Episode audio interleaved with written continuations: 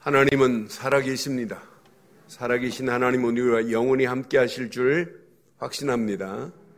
오늘 이제 비대면 예배로 이렇게 드리지만은 비대면 예배가 없어요.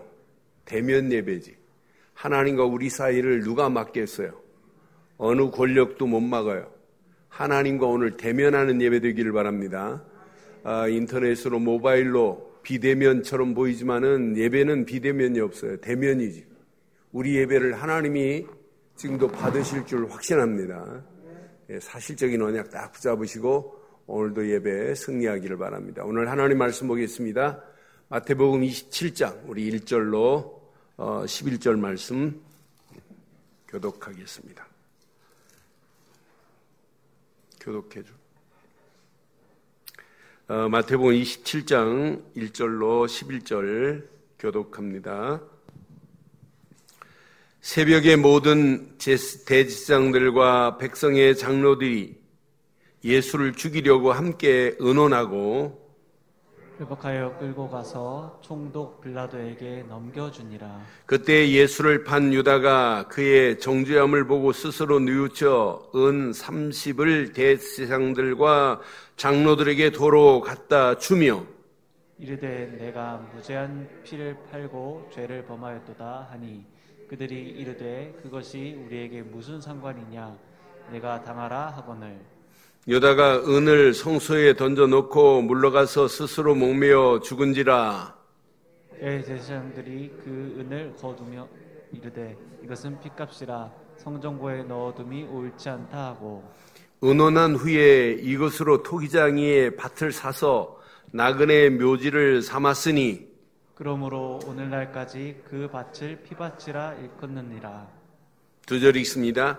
이에 선지자 예레미야를 통하여 하신 말씀이 이루어졌나니 일러스되 그들이 그 가격 매겨진 자 곧 이스라엘 자손 중에서 가격 매긴 자의 가격 곧 은 30을 가지고 토기자기의 밭값으로 주었으니 이는 주께서 내게 명령하신 바와 같으니라 하였더라. 아멘. 여러분, 뉘우침과 회개는 전적으로 다릅니다. 또 여러분, 양심과 은혜는 비교가 될 수 없습니다. 여러분, 가론 유다 나 베드로가 똑같이 배신을 했어요. 우리 지난주 메시지 봤죠? 여러분 베드로도 배신했어요. 세 번씩이나 저주를 해가면서 예수님을 배신했습니다. 배반했던 배자나 배신한 오늘 가론 유다 배자 똑같은 배자예요. 여러분 똑같이 배신했어요. 그것도 저주하고 예수님 모른다고 부인했던 자입니다. 그런데 수준을 보면 똑같습니다만은 선택은 어마어마해요. 가론 유다의 선택은 죽음을 선택했어요. 자살했습니다. 그런데 베드로의 선택은 얼마나 멋져요. 복음 안에 들어와 교회 사도로 쓰임 받다가 순교를 선택했어요. 차원이 다르잖아요.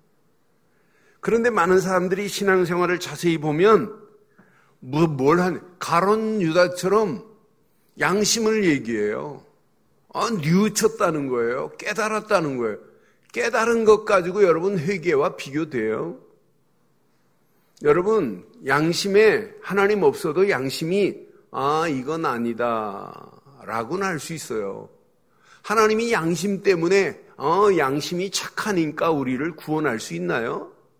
아닙니다. 양심은 구원과 아무 능력이 없어요. 조건이 안 돼요. 그래서 저는 오늘날 신앙생활을 하는데 가론유다처럼 양심 찾고 뉘우침 찾고 그 뉘우치는 절간에 가서 하는 겁니다. 뉘우쳤다 깨달았다는 절간입니다. 그러나 우리 교회는 전적인 하나님의 은혜입니다. 은혜와 양심은 비교가 안 돼요. 그럼 여러분 뭘 선택하실래요? 여러분 양심을 선택하실래요? 은혜를 선택하실래요? 여러분 자살을 선택하실래요? 순교를 선택하실래요? 우리 인생은 선택의 갈림 속에 있어요. 저는 이 말씀 묵상하는 중에 아 그래서 제목을 이렇게 삼았습니다. 함께 하겠습니다. 절대 언약 안에서 최고의 은혜를 누리자. 다시 한번 하겠습니다. 절대 언약 안에서 최고의 은혜를 누리자. 최고의 은혜를 누려야 돼요. 그것도 바르고 정확한 언약 안에서. 요거 하나만 붙잡고 있으면 어떤 환경을 만나도 상관없어요. 오늘 뭐 비대면? 아닙니다. 어떻게 예배가 비대면이에요? 하나님과 우리는 대면하고 있는 예배지. 오늘 이런 축복이 누려지기를 바랍니다. 오늘 인생도 그렇고 신앙생활도 그렇고 선택이라고 하는 갈림길에 항상 있어요. 오늘 예수님을 따라다녔던 제자입니다. 가론 유다도. 그런데 가론 유다가 예수님을 배신했습니다. 왜? 예수님 지금까지 보니까 어마어마한 기적을 일으키지.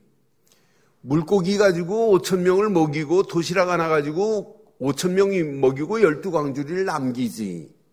야 예수만 있으면 지때 당시 상황이 어떤 상황이에요? 로마의 식민지 상황이에요.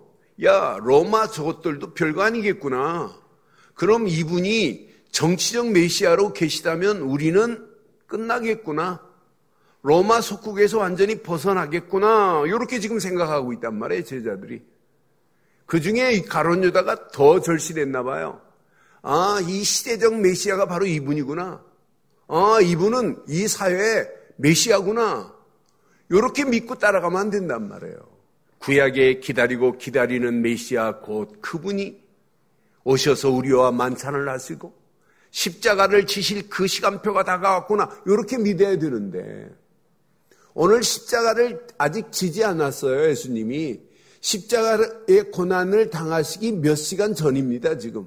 하루도 아니에요, 그날에요. 요 날에 지금 가론 유다는 뭐였냐? 죽음을 선택하는 어리석은 모습 봐요. 그러니까 지금 분노했어요. 절망했어요. 결국은 배신했다니까요. 은 30냥에 예수를 팔 계획을 하는 그 어리석은 자리에 쓰임 받은 거 보세요.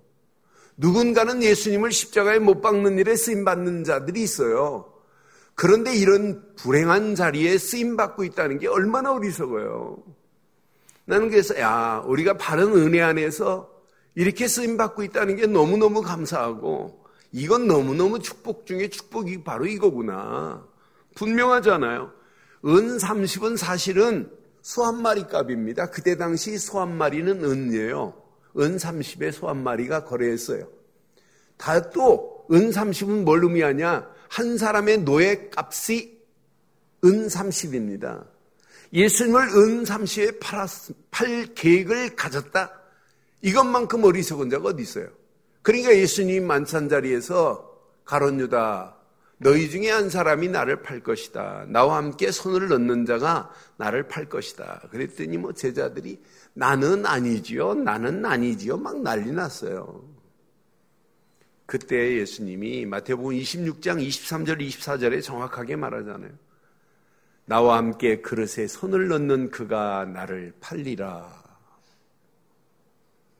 인자는 자기에 대하여 기록된 대로 가거니와 인자를 파는 그 사람에게는 화가 있으리로다. 그 사람은 차라리 태어나지 아니하였더라면 제게 좋을 뻔하였느니라. 예수님과 함께 만찬의 자리에 있는 자, 그 한 사람이었습니다. 그게 가론유다 아니에요. 이렇게 어리석고 정말 저주 가운데 쓰임받는 자가 있어요. 오늘날도 마찬가지입니다. 교회 다니면서도 이렇게 바보처럼 바보 같은 자리에 쓰임받는 자들이 있어요. 어마어마한 축복을 놓치고. 오늘 예배하는 모든 자들, 오늘 인터넷으로 모바일로 이 시간 함께하는 자들, 이렇게 어리석은 자리에 쓰임받지 않기를 주의 이름으로 축원합니다. 오늘 가론유다가 깨달았습니다. 뉘우쳤습니다. 배신 때린 가론 유다가 예수님을 배신하고 은 30에 어? 예수님을 지금 넘기고 나서 바로 깨달았어요. 내가 무죄한 자를 팔았구나 깨달았다니까요. 내가 죄를 범하였구나.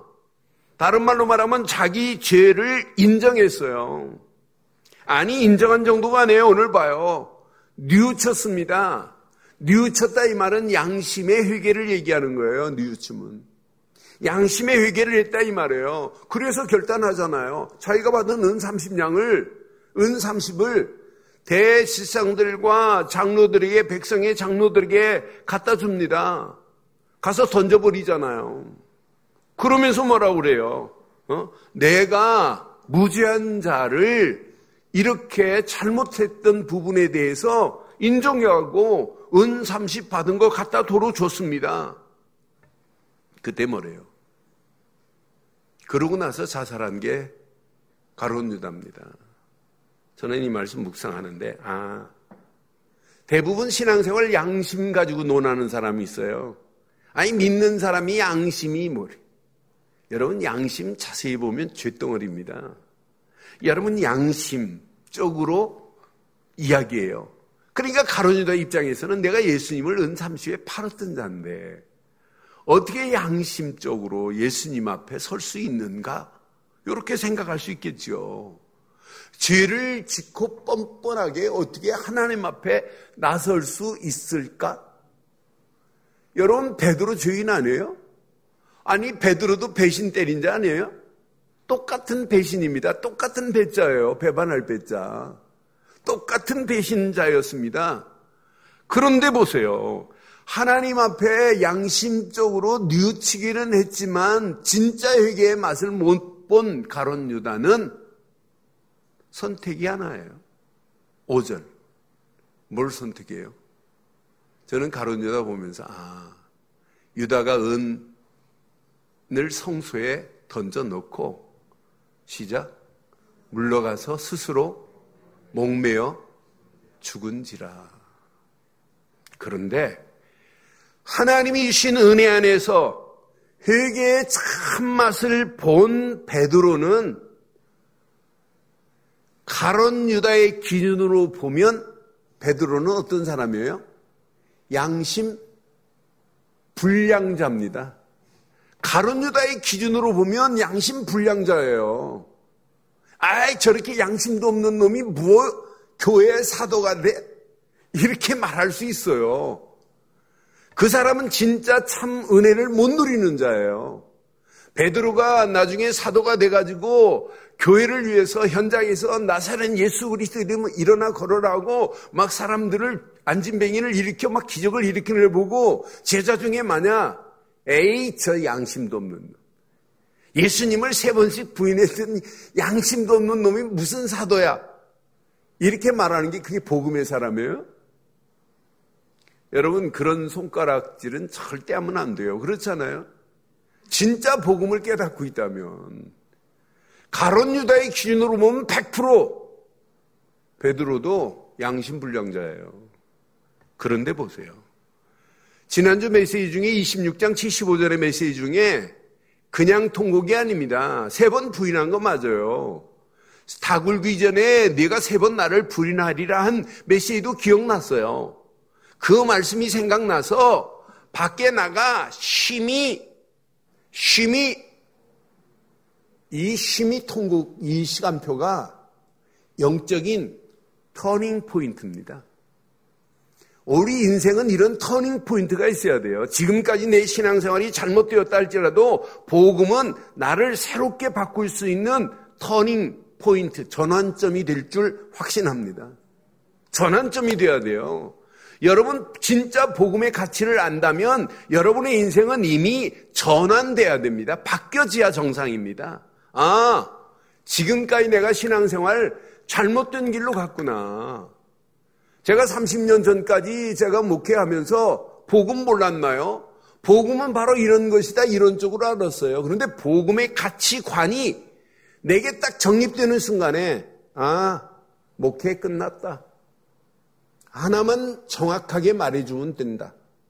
정확하고 바른 복음만 하나 심어서 절대 언약 되신 그리스도 한 분만 제대로 심어버리면 아무리 이상한 사람도 바뀌어진다. 저는 그 언약 붙잡고 교도 사역 제가 5년 하면서 많은 것을 봤어요. 심지어는 살인자를 살인했던 자를 사 이 포송줄로 묶고 왔는데 제갈까지 묶고 물려가지고 왔어요. 살인 어? 검사 구형 살인 받은 자를. 그래 내가 풀어주라 그랬어요. 그럼 안 된대 규정이 안. 풀어주라 괜찮다. 그런데 그 사람 속에 복음 하나 심어놨는데 그 사람이 그 자리에서 통곡하는 모습을 봤어요. 그러면서 자기 면회 오는 모든 사람들을 예수 믿지 않으면 오지 말라고까지. 저는요, 아, 복음의 위대함을 베드로 속에 들어간 그 복음이 내 안에 들어왔다는 게 너무 감사해요. 여러분 심히 통곡하는 이것이 베드로에게는 터닝 포인트예요. 이 이후부터 그의 심령이 기경이 되는 거예요. 묵은 땅이 기경이 되기 시작하는 거예요. 그러면서 점점 진행이 돼요. 개혁으로 갱신으로 그게 innovation reformation이에요. 점점점 바꿔가는 거예요. 그 토양이 바뀌어진다니까 심령의 토양이 그 토양이 바뀌어지니까 복음이 뿌리 내려서 옥토바처럼 열매 맺는 건 당연해요. 좋은 밭이 되는 건 당연합니다. 말씀이 담겨지기 시작합니다. 예배가 되어듭니다. 그때 하나님이 신 미션이 베드로 속에 심겨지잖아요. 심히 통곡하고 만난 분이 누구예요? 고기 잡고 있는데 빈 그물만 던지고 있을 때 옆에 던져라 할 때 153마리를 요한복음 21장에 보면 건져내요. 건진 고기 가지고 예수님이 부활하신 예수님이 아침에 같이 초반을 드시고 페드로에게 준 미션이 바로 그거예요. 내 어린 양을 먹이라. 내 양을 치라. 라고 하는 세 번의 어마어마한 미션을 주잖아요. 여러분, 이 미션을 갖고 믿음 안에서 확신을 가지고 초대교회 오순절 마가다락방이 갔습니다. 120명 모이는 자리에 베드로도 참석했어요. 야, 칼보리 십자가에서 끝내신 그리스도가 구약에 기다리고 기다리는 메시아 바로 그분이었구나. 갈보리 십자가에서 모든 문제를 끝내신 그리스도를 내가 모른다고 배반했구나. 통곡 안 했겠어요? 그러면서 그리스도가 각인 안 됐겠어요?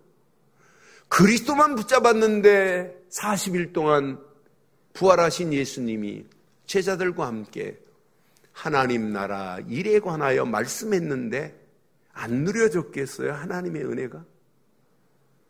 40일 동안 승천하시기 전까지 계속 말씀하는데 이게 안 믿어졌겠어요? 그러면서 최고의 미션, 성령 충만 받아라. 권능이 임할 것이다. 증인이 되리라. 이 언약 붙잡고 현장으로 들어갔어요. 이때부터 교회, 초대교회 사도로 쓰임 받다가 성경에는 베드로가 십자가를 거꾸로 졌다고 하는 표현은 안 나왔지만 외경에는 분명히 있어요. 베드로가 십자가를 거꾸로 지고 순교했다니까요. 여러분 가론 유다와 이 베드로는 어마어마한 차이가 나잖아요. 여러분 가론 유다처럼 양심 찾고 신앙생활하지 않기를 바랍니다. 우리 인생은 가론 유다처럼 사는 신앙생활이 아니에요. 우리 인생은 어떤 환경이 와도 하나님의 은혜만이 필요합니다. 그러니까 하나님의 최고의 은혜를 어디서 찾아야 되겠어요? 여러분 그런데 가룟유다 말고 오늘 본문에 한 사람 더 봐야 돼요. 대제사장들을 봐야 돼요. 대제사장들과 그 장로들을 한번 확인해 봐요. 대제사장들과 장로들을 확인해 보면 영적인 부분에는 무지합니다. 나는 영적 무지함에 빠진 대제사장들과 장로들을 보면서 1절 뭐라고 말해요? 1절에 보니까 분명히 말하죠. 새벽에 모든 대제사장들, 제사장과 백성의 장로들이 예수를 죽이려고 함께 뭐 했다고요? 은원하고 있어요. 은원만 합니까? 은원만 해요? 2절에 보니까. 결박하여 끌고 가서 총독 빌라도에게 넘겨주리라. 여러분, 요거 하나가 이스라엘 백성들이 어떻게 됐나 아시죠? 요 하나가 요렇게 한 한 행위가 이스라엘 백성들에게는 1900년 동안 나라 없는 민족 보트 피플이 되는 거예요. 요거 하나가 이스라엘 백성들을 여러분 2차 세계대전 때 아우슈비츠 대학살에 600만이 죽는데 독일, 독일이 소련과 힘을 합쳐서 한거리를 점령해버려요. 한거리에 있는, 한거리에 있는 독일 유대인들을, 유대인들을 독일로 전부 이송시켜 버려요. 그래, 한 군데 집어넣고 한거리에 온 300만이 독일에서 죽는 겁니다. 600만이 죽는데도 못 깨달아요. 요 하나의 무지함이 역사가 지금 말하고 있잖아요. 나는 그래서, 아, 이렇게 어리석기 그지였구나. 영적 무지함은. 오늘 이 시대도 마찬가지예요. 여러분, 교회를 핍박한다? 이건 바보들이 하는 겁니다. 망할 놈들이 하는 거예요. 망하고도 망해요. 뭐라고 말해요? 27장 25절에 보면, 27장 25절에 보면 분명히 말해요. 백성이 다 대답합니다. 예수를 죽이고 바나바를 살려라. 막 이래요. 그러면서 뭐래요? 그 피를 시작 우리와 우리 자손에게 돌릴지어다. 이게 영적 무지함의 소치입니다. 이게 바리새인들이 하는 짓이에요. 바리새인들이 원했어요. 이 핏값을 우리와 우리 자손들에게 돌리래. 그것이 지금까지 쭉 이어지는 거 보세요. 여러분 자녀들에게 영적 무지함에서 벗어나도록 가르치기를 바랍니다. 자녀들에게 참 교육 중에 교육이 뭐냐? 예수를 제대로 믿게 만드는 거예요. 예수를 그리스도로 믿게 만드는 겁니다. 이거 아니면 앞으로 시대 이 험난한 시대에 살아남을 자가 없어요. 앞으로 보세요. 이 코로나 딱 끝난 건 언제 끝날지는 몰라요. 코로나 끝남과 동시에 4차 산업혁명은 본격화됩니다. 그럼 여러분 직업군 750만 개가 무너져 버려요. 지금도 막 무너지고 있잖아요. 여러분 무너지는 소리 들리잖아요. 앞으로 여러분 교사들 예전처럼 현장 가서 아이들을 가르치는 것은 기대하지 마세요. 앞으로 여러분 아이들 만나지도 못하고 졸업시키는 상황이 올 수도 있어요. 다 바뀌는 시대입니다. 이런 가운데 있다니까요. 여러분 교회도 빨리 눈치채야 돼요. 그 시대가 막 바뀌는 이런 상황이라 이런 가운데 우리가 제대로 언약 안 붙잡으면 앞으로 살아남을 수가 없어요. 제대로 예수를 그리스도로 믿는 믿음으로 시작하지 않으면 안 되게 되어 있습니다. 저는 바리새인들과 대시장들을 바라보면서 장로들을 바라보면서 아 정말 무지한 자구나. 영적 무지함이 자기 자손들이 수천 년을 통해서 이렇게 고통당하는데도 이걸 알지 못하는구나.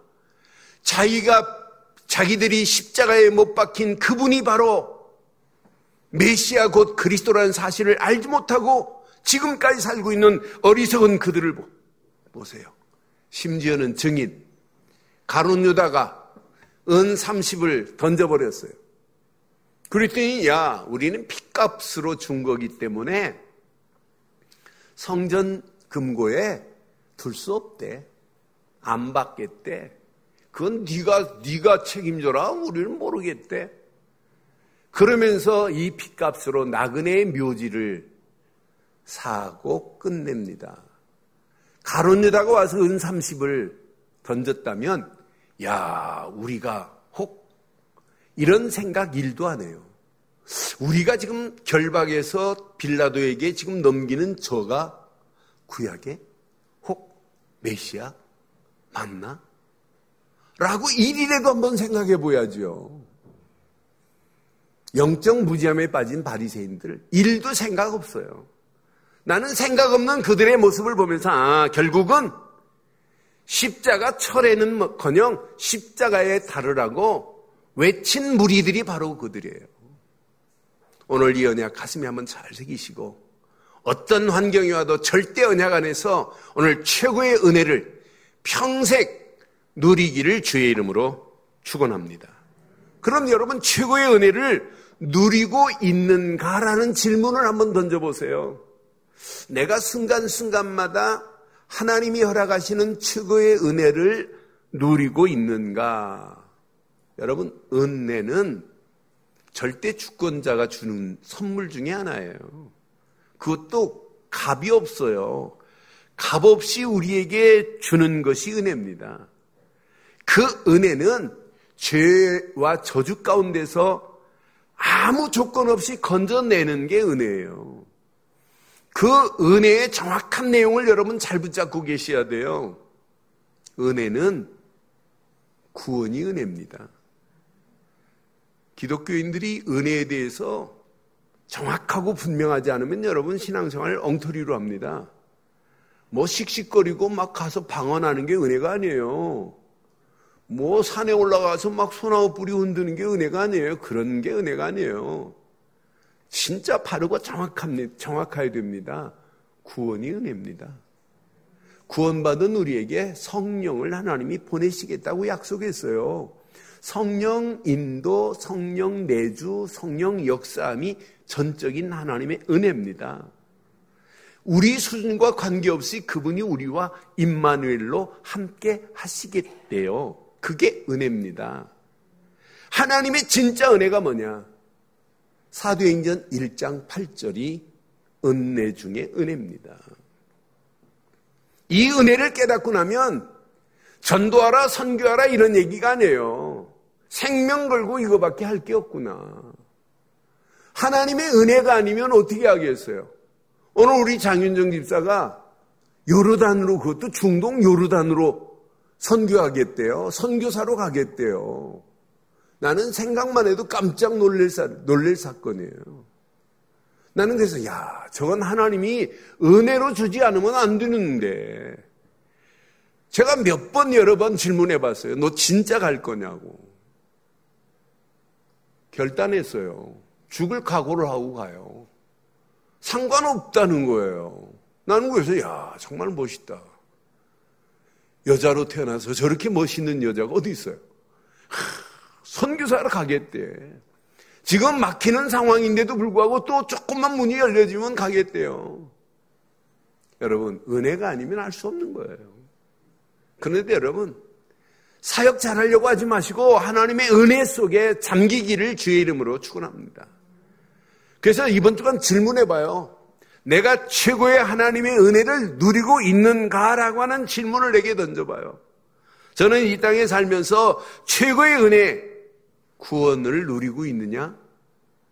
여러분, 구원은 전적인 하나님의 은혜의 선물 중에 가장 중요한 선물이 구원이고 첫 번째 선물이 구원이에요. 에베소 2장 8절에 보니까 분명히 말을 하죠. 너희는 그 은혜에 의하여 믿음으로 말미암아 구원을 받았으니 그랬어요. 하나님 편에는 여러분 믿음이 아니에요. 우리 인간 편에는 믿음이지만은 하나님 편에는 하나님이 보낸 예수를 그리스도로 믿기만 하면 은혜로 구원하는 거예요. 그러니까 하나님 편에는 전적인 은혜라 구원이. 이것은 너에게 난 것이 아니요. 시작. 하나님의 선물이라. 우리는 어떤 환경이 와도 예수를 그리스도로 믿고 있다면 하나님이 우리를 이미 구원한 하나님의 자녀, 하나님의 백성 된 줄 확신합니다. 구원이란 말은 죄와 저주에서 벗어났다 이 말이에요. 죄와 저주가 끝이 났다 이 말이에요. 죄와 저주에서 해방받았다 이 말이에요. 예수를 그리스도로 믿는 순간에 내 심령을 하나님이 다 끝내버리는 거예요. 죄 다 용서했습니다. 그 안에 들어가는 순간 죄 용삼을 받았다. 이게 회개함으로 이루어지는 거 아니에요? 나 같은 죄인을 하나님께서 구원하시려고 독생자 예수를 보냈는데 예수를 그리스도로 믿는 순간에 죄 문제만이 아니라 마귀 손에서 벗어나 참 자유함을 얻게 된 줄 믿어요. 하나님이 보낸 예수를 그리스도로 믿는 순간에 모든 고통에서 하나님 만나는 새로운 삶이 열려져 버렸으니 얼마나 감사해요. 그러니까 그리스도를 안 믿고 회개가 있느냐 없어요. 그래서 회개라는 말은 메타노에노라 그래요. 다른 길로 갔던 자가 바른 길을 찾았다는 의미예요. 여러분 화살이 시위를 화살 시위가 관역을 향하여 가야 되는데 관역 밖으로 갔다 이게 죄예요. 그런데 이 화살 시위가 관역을 향하여 간 것이 회개고 돌아온 겁니다. 그걸 보고 메타노에노라고 그래요.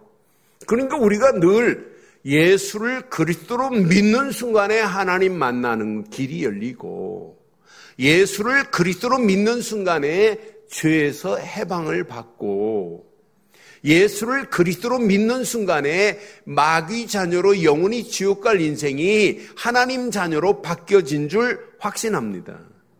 그래서 예수님이 십자가에서 요한복음 19장 다 이루었다 이 말은 하나님 만나는 길을 열어놨다. 다 이루었다 이 말은 죄와 저주에서 너를 해방시켰다. 다 이루었다 이 말은 마귀의 머리를 깨고 너를 건져냈다. 다른 말로 말하면 한마디로 영적 지긋지긋한 문제를 한 방에 다 끝냈다 이 말이에요. 다 끝냈습니다. 끝내신 분을 우리는 그리스도로 믿는 거예요. 저는 그리스도시요 살아계신 하나님의 아들이십니다. 그분을 믿고 영접하는 순간에 하나님 자녀가 된 줄 확신합니다. 믿고 영접한 거 말고는 없어요. 그분을 믿고 영접하되 나의 왕으로, 나의 제사장으로, 나의 선지자로, 나의 주인으로 모시고 살기만 하면 이 험난한 세상, 죄악이 관영한 세상, 이라 할지라도 하나님이 우리의 삶을 완전한 boundary를 쳐서 우리를 보호하실 줄 확신합니다. 이 세상이 아무리 고통 가운데 있다 할지라도 관계없어요. 이 세상이 마귀가 득실거린다 할지라도 하나님이 저와 여러분들 가는 발걸음마다 escort and careful 하십니다. 우리를 늘 에스코트 하십니다. 어떤 때는 완벽한 보호막을 쳐서 저와 여러분들을 돌보실 줄 확신합니다. 이게 하나님의 은혜 아니에요. 잘못했다 할지라도 이 안에 들어오기만 하면 그 죄를 물어요, 안 물어요? 하나님은 죄를 기억해요, 안 기억해요? 믿는 순간에 그 죄를 기억 못 하는 게 아니에요. 기억 안 하시겠다는 거예요. 묻지 않겠다는 거예요. 그게 하나님의 은혜 아니에요? 그런데 하나님의 은혜의 삶은 여러분 지속이 돼야 돼요. 어떤 사람은 은혜 받아놓고 엉터리로 살다가 늘 뭐라고 하냐면 기도, 하나님 첫사랑을 회복하. 무슨 첫사랑을 회복해요? 잃어버릴 게 있지. 그 사랑을 잃어버리면 돼요? 그 사람의, 그 사랑을 잃어버리면 생명의 숨이 끊긴 거나 마찬가지인데. 그러니까 이것만은 평생 잃어버리면 안 돼요. 눈 뜨는 순간에 하나님의 은혜. 하나님의 은혜. 야, 구원받은 게 너무너무 감사하구나. 구원받은 나를 하나님이 임마누엘로 이렇게 여기까지 인도하셨구나. 이 코로나 팬담이 문제 안 돼요. 이것도 하나님은 이기게 하실 줄 확신합니다. 하나님만이 하실 수 있는 거 아니에요? 오늘 이 언약 저를 대대로 붙잡아요. 그래서 여러분들에게는 늘 삶 속에 끊어지지만 안 되는 게 하나님의 은혜 중에 근원적 은혜의 축복을 확인해야 됩니다. 뭘 통해서? 예배를 통해서. 그래서 예배가 중요한 거예요. 그러니까 집에서 드리는 예배하고 예배당 밟고 드리는 건 여러분 달라요. 그래서 여러분 꼭 기억하시길 바랍니다. 최고의 축복은 하나님과 예배를 통하여 대면하는 겁니다. 오늘 집에서 예배 드리지만은 비대면이 아닙니다. 하나님과 무슨 예배라고요? 대면하는 예배 되기를 바랍니다. 신명기서 5장 4절에 보니까 분명히 말씀해요. 여호와께서 산 위 불 가운데서 시작 너희와 대면하여 뭐 하신다? 오늘 하나님과 여러분 예배당 오셔서 예배 드리시는 분도 은혜 받아야 되지만은 오늘 인터넷으로 모바일로 유튜브로 들으시는 분도 하나님과 오늘 대면하는 예배이기 때문에 최고의 은혜를 받기를 주의 이름으로 축원합니다. 그때 하나님이 주시는 말씀이 내 마음밭에 새겨지고 말씀 붙잡고 기도가 되어지고 말씀 붙잡고 기도하는데 하나님이 역사하시고 응답하는 맛을 보고 그러면서 하나님을 찬양하고 하나님께 영광 돌리는 이런 축복이 누려지면 누려질수록 우리에게는 뭐가 임하냐? 참 안식이 확인돼요. 아, 내가 예수 안에 있다는 게 너무너무 행복하구나. 아, 이것만큼 축복이 어디, 어디 있겠는가. 그러니까 구약의 예배 보세요. 전부 어디에 와야 되냐? 양 한 마리 가지고 성막에 와서 피제사 드려야 돼요. 피제사 드린 자들이 회막에 모여야 돼요. 회막. 회막도 마찬가지. 회막은 피제사 드린 다음에 제사장이 메시지를 주는 거예요. 말씀을 받는 거예요. 이 말씀을 가지고 어디 가야 돼요? 어디 가야 돼요? 집으로 가는 겁니다. 장막입니다. 제가 지금부터 오래전에 저 인천 계양산에 굿당에서 굿하는 걸 봤어요. 돼지 살아있는 돼지를 잡아가지고 돼지를 묶어놓고 신내림을 하더라고요. 막 신내리다가 이 무속인이 신을 내리는데 오늘 굿하신, 굿하시는 분은 옆에서 아마 가 막 계속 빌고만 앉아 있더라고요. 그러니까 어느 정도 신이 내렸어요. 신이 딱 내리니까 이 삼지창 가지고 막 창을 가지고 막 칼을 가지고 춤을 추다가 돼지 위에 싹 스치니까 돼지가 팍 뛰, 건들지도 않아요. 딱 뛰더라고. 그러니까 신이 내리, 내린 거예요. 임했다. 그러니까 막 장구 소리 막 꽹과리 소리가 막 더 세지더라고. 하더니 갑자기 살아있는 돼지를 목을 팍 십자로 따더니 피를 받아요. 큰 다라에다가. 피를 쫙 봤더니 거기 보니까 이미 사과, 뭐 감, 이걸 사라다로 쳐, 깍두기처럼 쳐놨더라고요. 그걸 쳐놓고 피를 쫙 봤더니 막 꽹가리 소리를 막 더, 막 진하게 막 터요. 아, 막 울리더라고요. 그러더니 막 버무려요, 이 무속인이.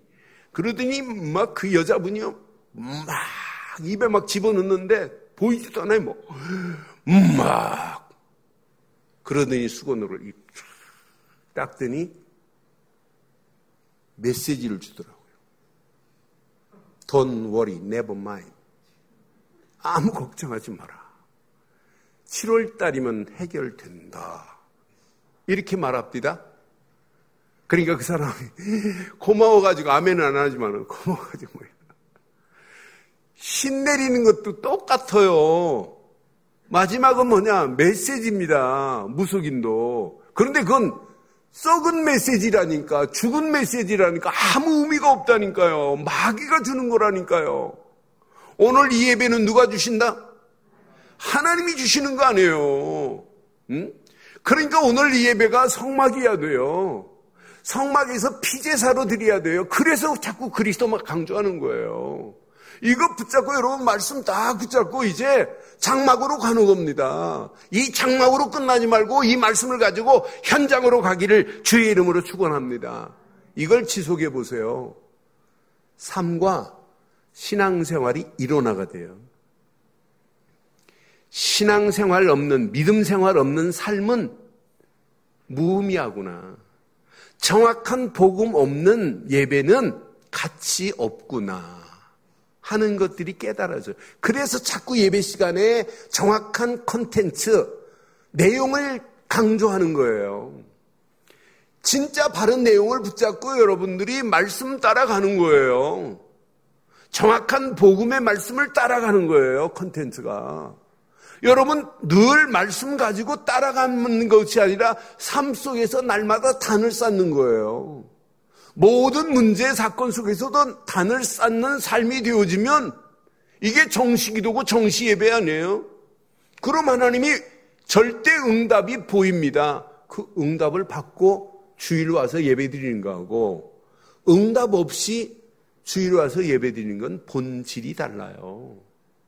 여러분 이게 누려지는데 365일 안식이 안 누려지겠어요? 안식일만 주일만 안식입니까? 여러분 안식하면 주일날 와서 주일날 다 놀고 쉬는 게 안식인 줄 그게 안식이 아니에요. 엿새 동안 너희들을 위해서 일했지만은 일에 되는 날은 여호와의 안식이라 그랬어요. 하나님이 시는 최고의 은혜에 집중하는 시간이 주일 되기를 주의 이름으로 축원합니다. 그래서 얻어야 또 엿새 동안 세상에 나가서 당당하게 승리할 수 있는 거 아니에요? 주일날만이라도 좀 쉬자. 그게 뭐가 안식입니까? 놀자지. 여러분 참 안식이 365일 되기를 주의 이름으로 축원합니다. 이것만 붙잡으면 여러분 현장 가는 발걸음마다 현장에 하나님의 아름다운 응답의 문들이 열려지게 되어 있습니다. 모든 현장을 하나님의 은혜의 장으로 만들어라 말할 필요가 없어요. 만들게 됩니다. 모든 현장을 하나님의 은혜의 장으로 만드는 삶이 되기를 주의 이름으로 축원합니다. 이 비밀을 알고 나면 전도하세요 이런 말 수준 없는 말입니다. 전도의 전도자의 삶이 돼야 됩니다. 중직자들이 이걸 알았다 끝납니다. 중직자들이 이 비밀을 알았다 선교하세요 이런 말이 아니에요. 선교밖에 할 게 없다. 이렇게 선교사로 파송받겠다는데 이걸 우리 장로님들이 힘이, 힘을 모아서 제대로 선교의 아름다운 열매가 맺혀지는 이런 응답을 받는다? 누가 축복받겠어요? 이건 어마어마한 축복이 안에 있어요. 제자의 삶을 살아라. 그건 수준 없는 겁니다. 당연히 이 땅에 살아가는 동안 단 하루를 살다가도 제자로 살다 가야 될 줄 확신해요. 이 땅에 살아가는 동안 후대들을 제대로 세워라. 자녀들에게 무슨 교육이 필요합니까? 세상 교육? 예, 여러분, 그게 우리 아이들을 좀 먹게 하는 거지, 그 아이들의 지식 조금 쌓다고 영적 문제 해결돼야 안 돼요. 진짜 교육은 하나님을 제대로 알 수 있도록 가르치는 게 교육입니다. 그 바탕 위에서 지식이 필요한 거예요. 그러니까 하버드 대학 총장이 기가 막힌 교육, 어, 교육을 이렇게 정의했잖아요. 교육의 정의는 하나님을 바로 알게 하는 것이 교육의 시작이다. 그래서 자문에도 여호와를 경외하는 것이 지식의 근본이라 그랬어요. 근본이라는 말을 영어로 보면 루트나 오리지널을 써야 되는데 아니에요. 시작이라는 단어를 써요. beginning of knowledge 그랬어요. 시작이다. 지식의 시작은 하나님을 바로 아는 것부터다. 그러니 하나님을 바로 알고 세상 지식을 가진다면 이걸 금상첨화라고 하는 거 아니에요. 하나님에 대한 지식은 맹하고 무지하고 세상 것만 가지면 개 돌아버립니다. 그러니 우리가 이 언약 제대로 깨달으면 어떻게 하면 후대들에게 이 언약을 제대로 전달할까? 이것이 저와 여러분들이 평생 은혜의 장으로 만들어야 될 사명인 줄 확신합니다. 그러니까 제대로 은혜 받고 나면 야 교회 너무너무 중요하구나. 많은 교회가 있지만은 복음 전하는 교회 너무 중요하구나. 선교하고 전도하는 교회 너무 중요하구나. 후대들을 후대들에게 렘넌트 운동을 제대로 해서 후대들에게 연약을 심어주는 것만큼 가치 있는 게 없구나. 이런 결론이 난 중직자들이 세워진다면 교회는 여러분 고민 안 해도 돼요. 계속 하나님의 은혜로 하나님이 우리를 인도하실 줄 확신합니다. 오늘 결론 내리겠습니다. 오늘 제일 중요한 단어 양심이 아닙니다. 은혜입니다. 은혜. 은혜 안에서 안식을 누리세요. 근데 은혜와 안식은 집중을 빼면 아무 의미 없어요. 집중하지 않으면 다 날아갑니다. 은혜도 날아가고 여러분 안식도 날아가요. 그래서 여기다가 집중해 보세요. 은혜와 안식의 한 주간 집중해 봐요. 눈 딱 뜨는 순간에 내가 하나님의 은혜 안에서 여호와의 안식을 누리고 있는가 이렇게 집중해 봐요. 요거 놓치면 다 잃어버리는 거나 마찬가지예요. 껍데기만 남아요. 진짜 은혜에 집중해 봐요. 그래서 은혜 속에 집중하기 위해서는 첫째, 그리스도께만 집중하기를 주의 이름으로 축원합니다. 두 번째, 진짜 하나님이신 말씀에만 집중해 봐요. 창조의 능력이 나타나요. 말씀. 말씀 붙잡고 기도에 집중해 봐요. 하나님이 작품을 만들어내요. 내 힘으로는 선교 못해요. 내 힘으로 어떻게 선교사 가요? 오늘 선교사로 떠나는 우리 장윤정 선교사도 붙잡을 건 하나밖에 그리스도 말고는 말씀 말고는 기도 말고는 할 게 없어요. 그 나라 뒤집으려고 할 때가는 뒤집힘 당합니다. 하나님이 하셔야지. 그래서 오늘 이 언약 가슴에 잘 새기고 오늘도 언약 안에서 반드시 승리하는 저와 여러분들이 되시기를 주의 이름으로 축원합니다.